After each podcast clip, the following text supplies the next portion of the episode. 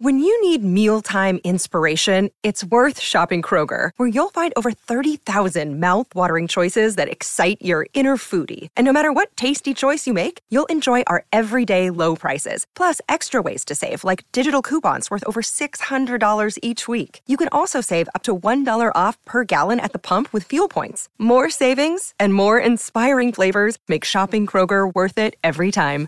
Kroger, fresh for everyone. Fuel restrictions apply. Another day is here, and you're ready for it. What to wear? Check. Breakfast, lunch, and dinner? Check. Planning for what's next and how to save for it? That's where Bank of America can help. For your financial to-dos, Bank of America has experts ready to help get you closer to your goals.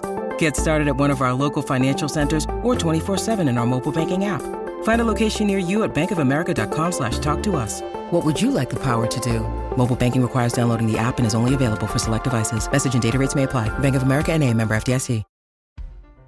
If you love the Intelligence Squared podcast, you can support the show and help us do what we do by hitting subscribe via Apple Podcasts. And in return, you'll get bonus content, ad-free listening, and early episodes too.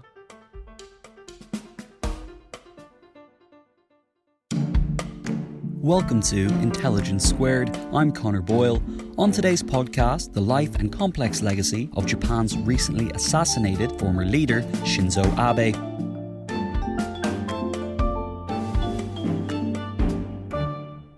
The assassination last month of Shinzo Abe shocked the world. To discuss how Japan will move forward from this, we're hearing from two specialists on the nation's culture and politics. Here's more from our host, the journalist and broadcaster, Philippa Thomas.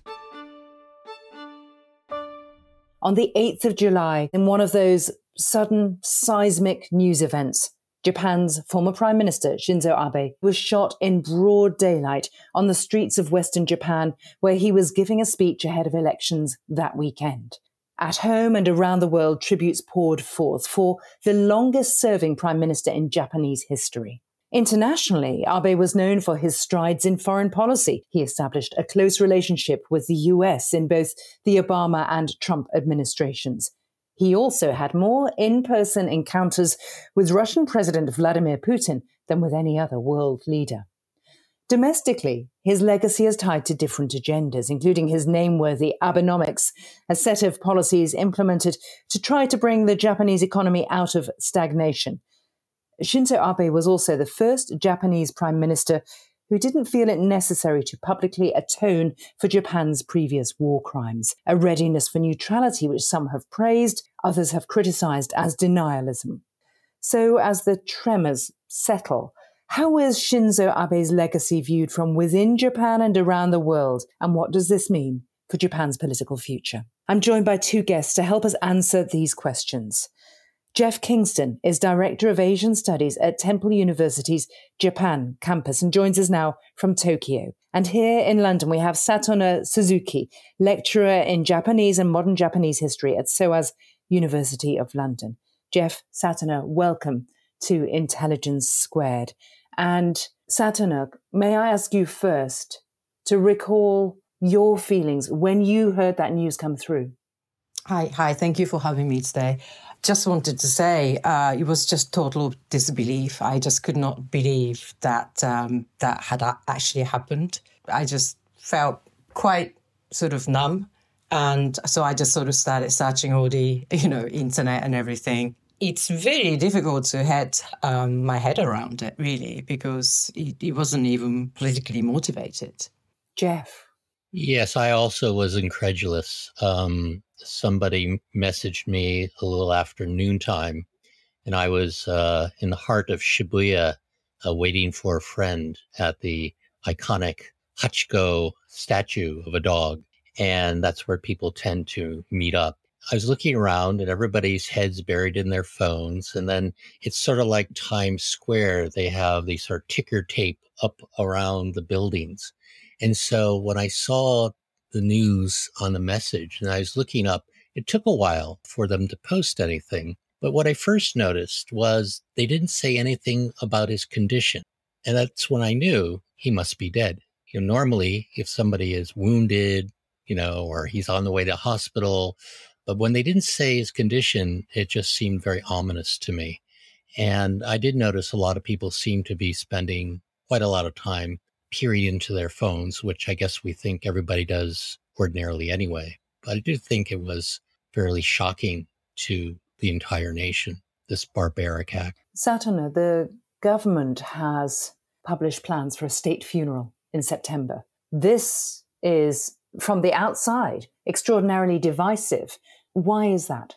So I think this is the second state funeral um, after Second War, since First World War. The first one was also divisive, but the, I think Kishi said something like because of his uh, political achievement um, at home and also diplomatic um, endeavor, he elevated Japan's position in the world. So that was their sort of reasoning. I haven't actually made up my mind about the state funeral yet because um, it's a very complex issue, isn't it? It's about uh, security, it's about um, using taxpayers' money, all sorts of things, and also constitution as well, whether it's um, constitutionally uh, allowed. So I'm researching at the moment, so I haven't made up my mind about it, but it is very divisive. But Abe was a divisive figure, so whatever they do, it's going to be criticized either way or supported. We'll be looking through this conversation at why he was so divisive and, and why this is now symbolized, I guess, with the issue of whether he should be accorded a state funeral or not. Jeff, you're speaking to us from Tokyo. How much is this a matter of conversation or argument the only poll I, I saw about this uh, indicated that almost half of Japanese support a state funded funeral and 38% were opposed. And I was a bit surprised by the high level of opposition. As Satona, you know, noted, Abe was a very divisive figure, but after his assassination, um, the media coverage was very deferential, respectful. I think it created a mood in which you expected the public would rally in support.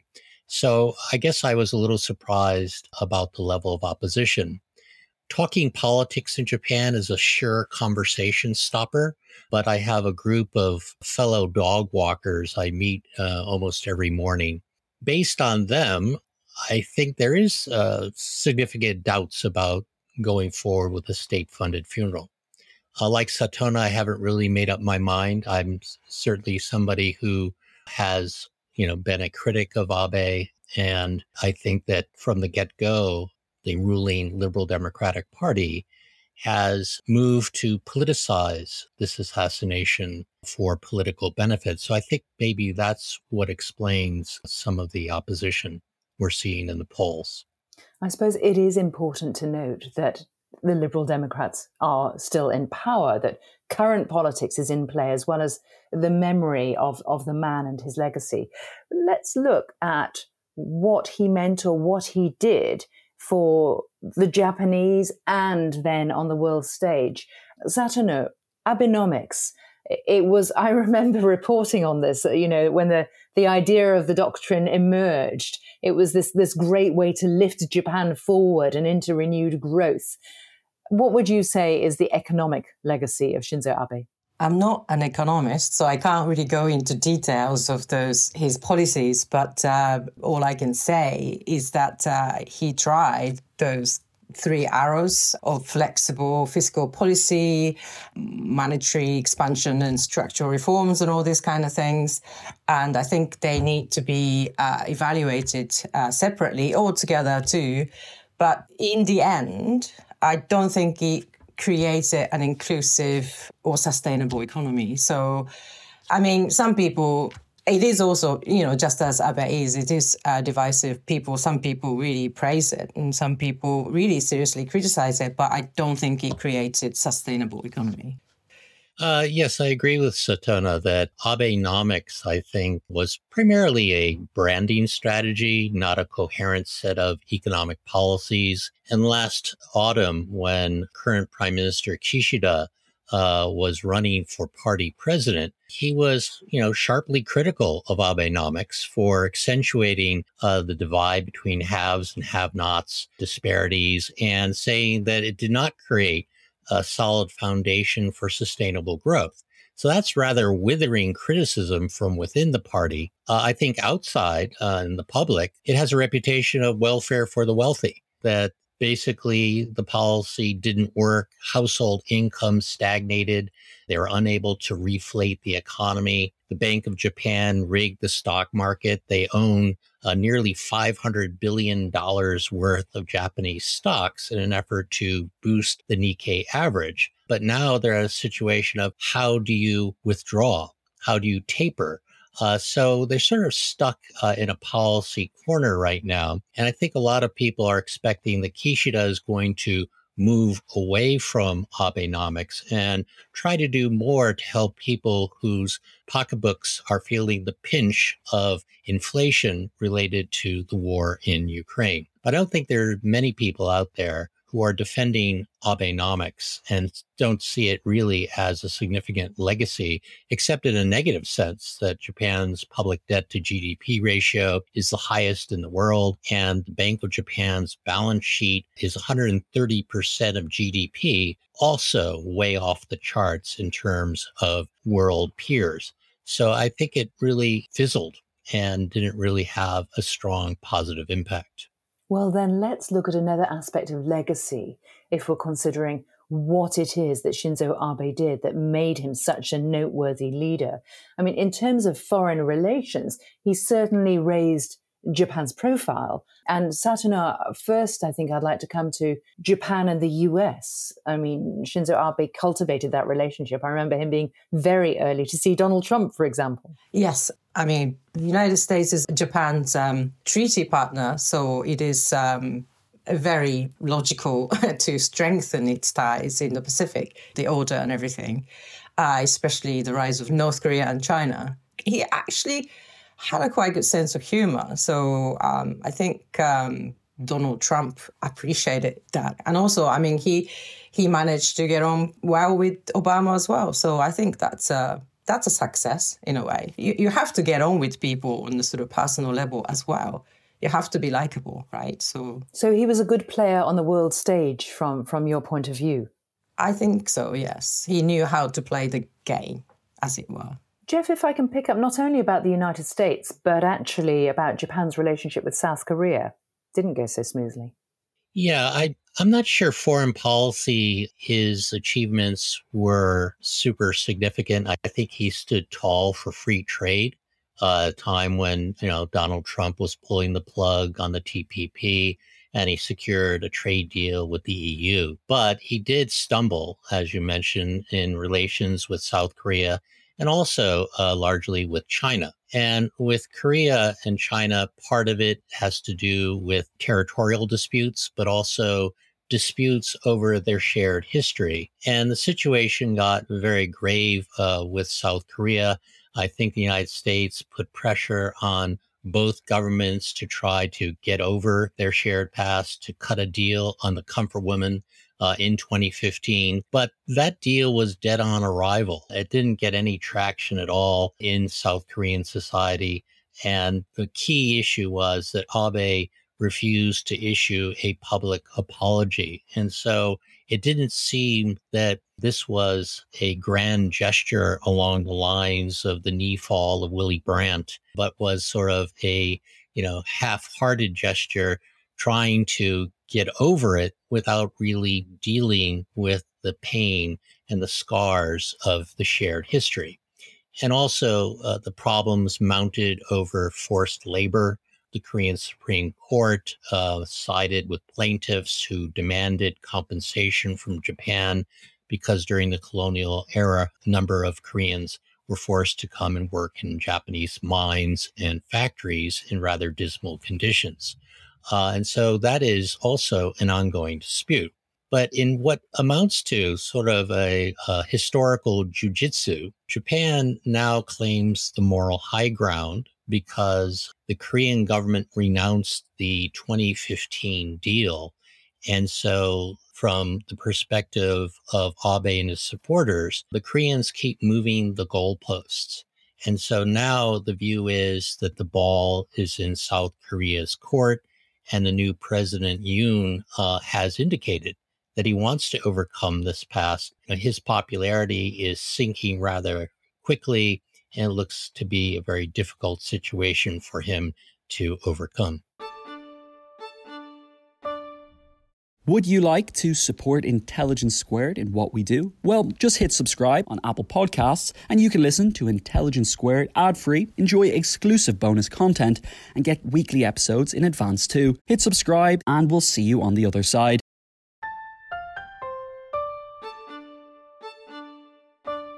Satona, your thoughts on this, on on what could have been done to to smooth and improve Japan's relationship with South Korea. Where do you think Shinzo Abe failed, if you do think that? I think whoever is the prime minister, Japan's imperial and colonial legacies, uh, it's just so difficult to resolve. It is not just Abe's issue as a prime minister, but it's Japan's issue, really.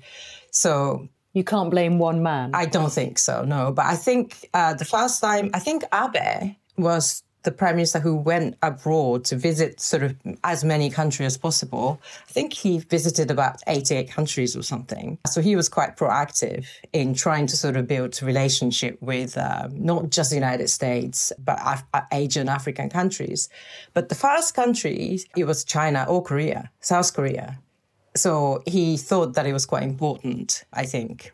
Yeah, it is very complex, isn't it? Japanese imperial colonial legacies because so many different things get in the way because it's used as a political thing as well as like collective or individual trauma or memories and also media. It is a complex issue and it is an ongoing issue definitely. But i don't think it's just on abe. It is a complex issue and i'm going to come back to to the forward looking issue japanese uh, relationships with beijing but I think this is a point at which we have to discuss Shinzo Abe and whether you see him as having been appropriately neutral or, or embracing denialism when it comes to Japan's past and his standing. Satona, I'd like you to pick up on that. I mean, he is actually labeled as a nationalist. He's ra- labeled as a revisionist. But I don't think he is an apologist for Japanese imperialism or sort of jingoistic nationalist. His critics would use all those words, but do you think that's not accurate? I don't say it's inaccurate, but I don't necessarily agree with it because he is the prime minister of a nation state. So his job is to fulfill the benefits or national interest of that country. But the definition of nation state is changing from uh, when Japan was sort of expanding into East Asia or Southeast Asia or colonizing Korea or Taiwan. I think he tries to serve his own country, but at the same time, he did his best to build relationship with other countries, including South Korea and China. So I don't think it's necessarily true that he's a staunch nationalist. I don't know. It's difficult, isn't it? You have to kind of start defining those terminology in the context. You do, you do. Let, let's bring in Jeff Kingston again here because uh, you may want to to define it for us, Jeff. But I'm sensing that you may feel somewhat differently about the way you regard Abe and Japan's past. Well, Abe was a committed revisionist, which meant rewriting and rehabilitating Japan's colonial and wartime history. Uh, he came into politics in 1993 and made no bones about it. He wanted to overturn the Kono statement, in which the Japanese government acknowledged the coercive recruitment of Korean women and the military's involvement in that. He also has written uh, in his book, uh, Towards a Beautiful Japan, how basically he thought that his grandfather, who former Prime Minister Kishi, who at one time was a Class A war crime suspect, uh, had gotten sort of a raw deal. And he was an advocate of trying to promote a exculpatory and validating uh, narrative of Japan's shared history with Asia. So not all Japanese agree. There's plenty who don't. Prime Minister Kan, on the centennial of Japanese colonialism in Korea, made a very heartfelt statement trying to heal the wounds that went over extremely well in South Korea and showed the possibilities of extending the olive branch and to show deep contrition. And I recall on that day, they went around interviewing top politicians on the news, and Abe made a very brief remark, baka, calling it stupid. So I'm sorry, Abe and the revisionist have roiled the waters. He is a revisionist. He also is a strong neo nationalist and supported institutionalized ties between the LDP and the National Association of Shrines. 80% of his cabinet members were from a very conservative lobby group called Nippon Kaigi or Japan Conference in English. So I think that these are realities of Abe. And so, yes, it's true. In office, he had to tone down somewhat to be more of a statesman, but his commitment and those of his supporters was clear. And on Abe's watch, the comfort women were removed, purged from secondary school textbooks. By the end of the 1990s, they were mentioned in all of the secondary school textbooks. By the end of Abe's term, only one small textbook company mentioned the comfort woman. And because they had quoted a comfort woman who disagreed with the Japanese government's official view, they had to put a disclaimer next to her testimony. So I do think he does shoulder a lot of the blame for keeping Japan at a distance from its neighbors. And so I think that this is certainly one of the legacies uh, to overcome. And then we look now, of course, the media is probing uh, the assassination and the apparent longstanding ties between the Unification Church, uh, the Moonies, uh, and the Abe dynasty, which started back with his grandfather Kishi in the 1960s. And now the media has exposed the fact that many conservative politicians had ties to the Unification Church. And so this story has legs. We don't really know everything now, but it is emerging that the sort of extremist dogma of the Moonies sort of overlaps that of Japan Conference and revisionists. They want to restore an emperor centered polity infused with Shintoism and patriarchy. And I don't think many Japanese share that vision. But so this is sort of a top down elite uh, vision that resonates with the sound of one hand clapping with the Japanese people.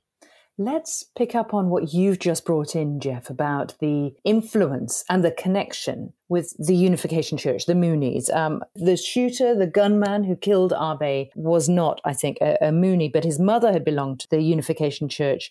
And Japanese media has reported that in, in the early 2000s, she donated so much money, it bankrupted her family. There could be a strong connection here. Uh, Satona, I want to, to give you the opportunity to describe for us whether you think there is a malign influence here. What is the status, or or what do you think we should know about the Unification Church, the Moonies, and current Japan?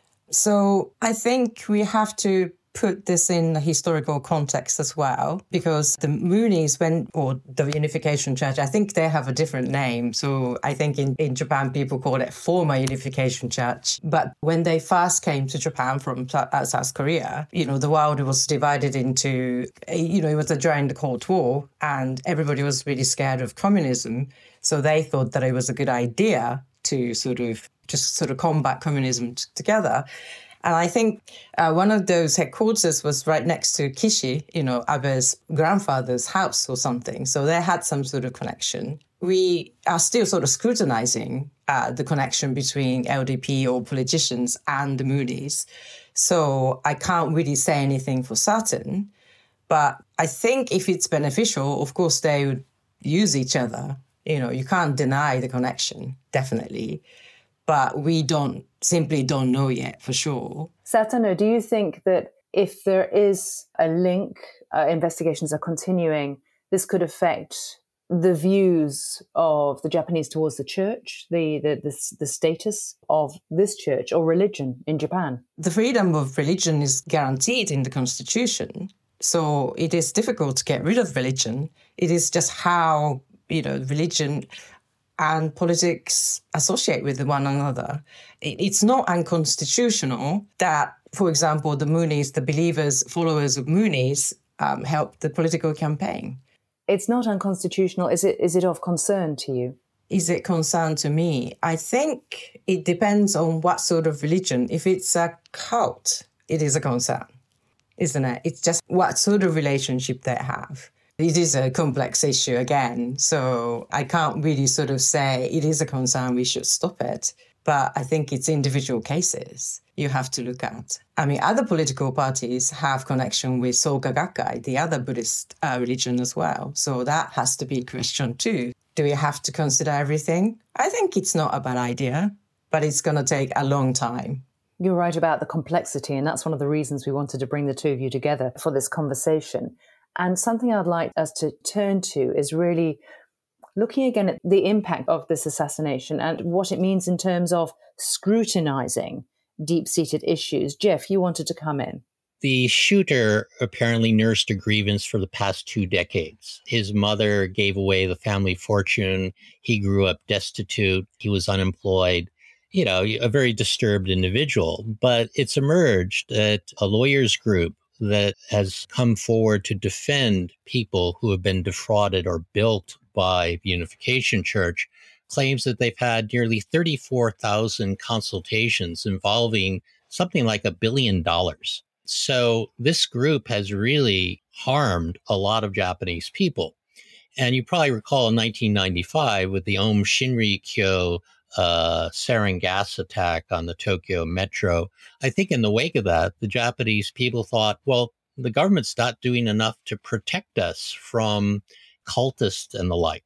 So I think right now it's come to the public mind. It was astonishing, I think, for most people to read about the close ties with the Moonies and the political elite in Japan it was probably a well kept secret in Nagatacho in the, you know, the heart of you know, Japanese politics. But I think for the common person, it's like, really? I mean, these people are looked at as, you know, hardcore, you know, salesmen coercing people to buy expensive things, donate money. And the weird thing is, apparently, they use colonial war guilt. They say, well, you know, your country colonized South Korea and you treated the comfort women miserably. And so it's sort of strange to figure out how is it that people of Abe and other, you know, in his group would cozy up to a group that essentially is using a colonial era grievance as a way to leverage money out of people in Japan. But Satona is right. It's the anti communist Cold War aspect, which I think sold them and the fact that, for example, they don't believe in same sex marriage, they don't believe in empowerment of women, things along those lines. So there are certain issues in which they have an overlapping uh, agenda. But the story is still percolating out. I think we'll find out more after the funeral. And I think there'll be some disturbing revelations. Right now, what we know is they provided volunteers for campaigns, people who'd hand out pamphlets, put up posters. But they were the leading source of funds for this South Korean based religious organization or cult, whatever you want to call it. And so they had deep pockets. So, how did they manage to survive despite all of the allegations and lawsuits? People speculate that they must have found powerful protectors uh, and as Satona mentioned, they did change their name. And that was what, six years ago. Uh, and that was under Prime Minister Abe. And the Minister of Education at the time, Hakubun Shimomura, was the one who uh, was in charge of the ministry that allowed them to change their name, which is sort of like, oh, well, who's going to know? We're not the Unification Church. We're the new Unification Church. You know, as if, sir, it would erase this negative history. I, I think what is becoming very clear from our conversation is the way in which clouds from the past overshadow uh, the present. And if I may, I want to put to you both the difficulty that Shinzo Abe's murder could create a martyrdom status, uh, affect the way that he is perceived, or make it difficult for those in Japanese politics today to have even the sort of conversation we're having right now I don't want to put words into your mouths. I just, well, so Satona, I suppose I'm, I'm going to ask you first about the shock of what's happened, how you think it affects the ability to speak freely or honestly today. I think initially people might, you know, because we are like emotional beings, humans, so we might feel that way. But as things start to reveal, I don't think people will sort of worship him or you will erase the opportunity to talk about those difficult things. I think we are already speaking. In Japan, I, I watch all this news and also YouTube and everything. Debates very, very lively. And it's very interesting because YouTube and things, people can say more things really than traditional media. And younger people watch YouTube and things more than TV nowadays. So I think it's actually igniting all this sort of uh, fascinating discussions amongst young people. Jeff. Well, you know, his legacy is clearly hotly contested. In the wake of this barbaric act, I think that people were respectful, deferential, the media coverage bordered on fawning. But I think we've sort of turn the corner on that. I mean, all the revelations about the Moonies have, you know, been eye-opening for the Japanese public. You know, Kishida has been a little bit mealy-mouthed about, oh yeah, last fall I was disavowing Abenomics. So he's being a little bit more careful about that. But I think that, you know, we have been reminded that when Abe stepped down, he was deeply unpopular, right? And he was resigning under a cloud of numerous scandals.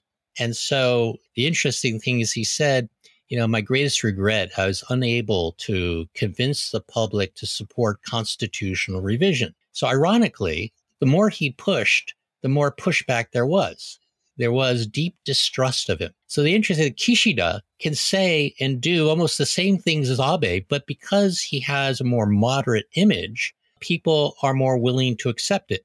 So, over the past several months, big debate how much should Japan increase its defense spending? Abe said we should go double it to 2%. And Kishida said vaguely a significant increase.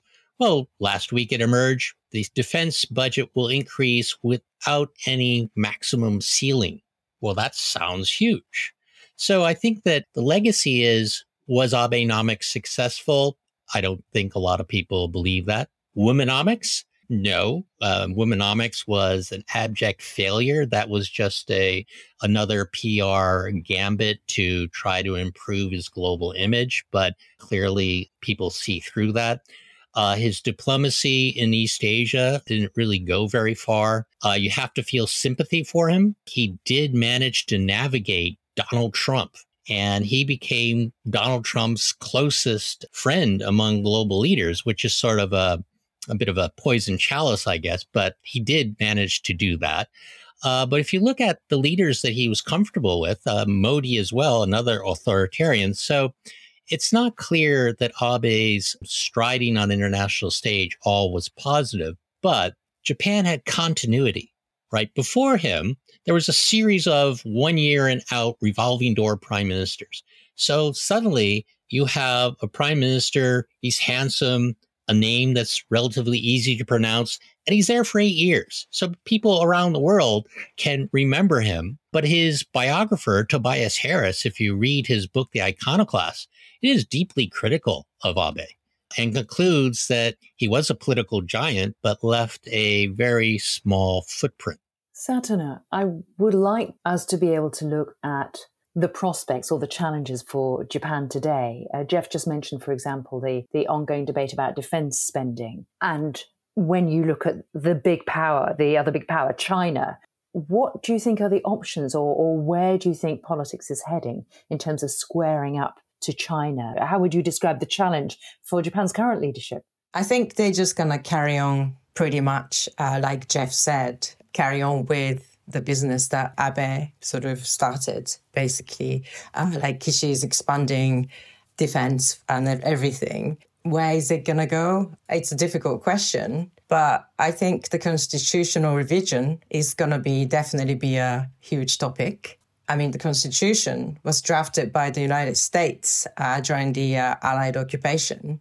It was drafted within a week and uh, both the Americans and the Japanese thought that um, we can just change it if it's necessary, but that never happened. never, never been revised in 75 years.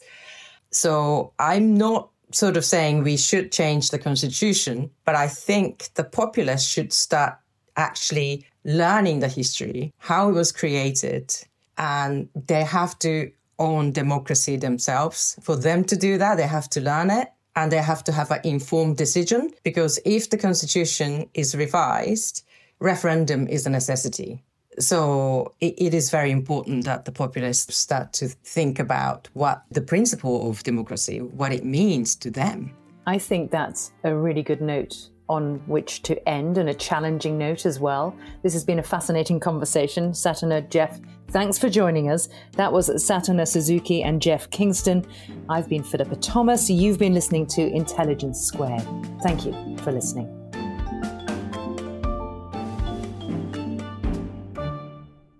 If you'd like to support us in providing a home for passionate debate, deep discussion, and answering the big questions that really matter, do consider becoming an Intelligence Squared Premium Podcast subscriber today. For just a small amount each month, you won't just be directly helping us continue to do what we do, you'll also be getting exclusive episodes each month ad free listening, and early access to. Currently available via Apple Podcasts. You just need to hit the subscribe button. And if you're not an Apple user, don't worry, we're working on something for you too. Thanks for being a listener, supporting Intelligence Squared, and you're just one click away from getting some exclusive extras too.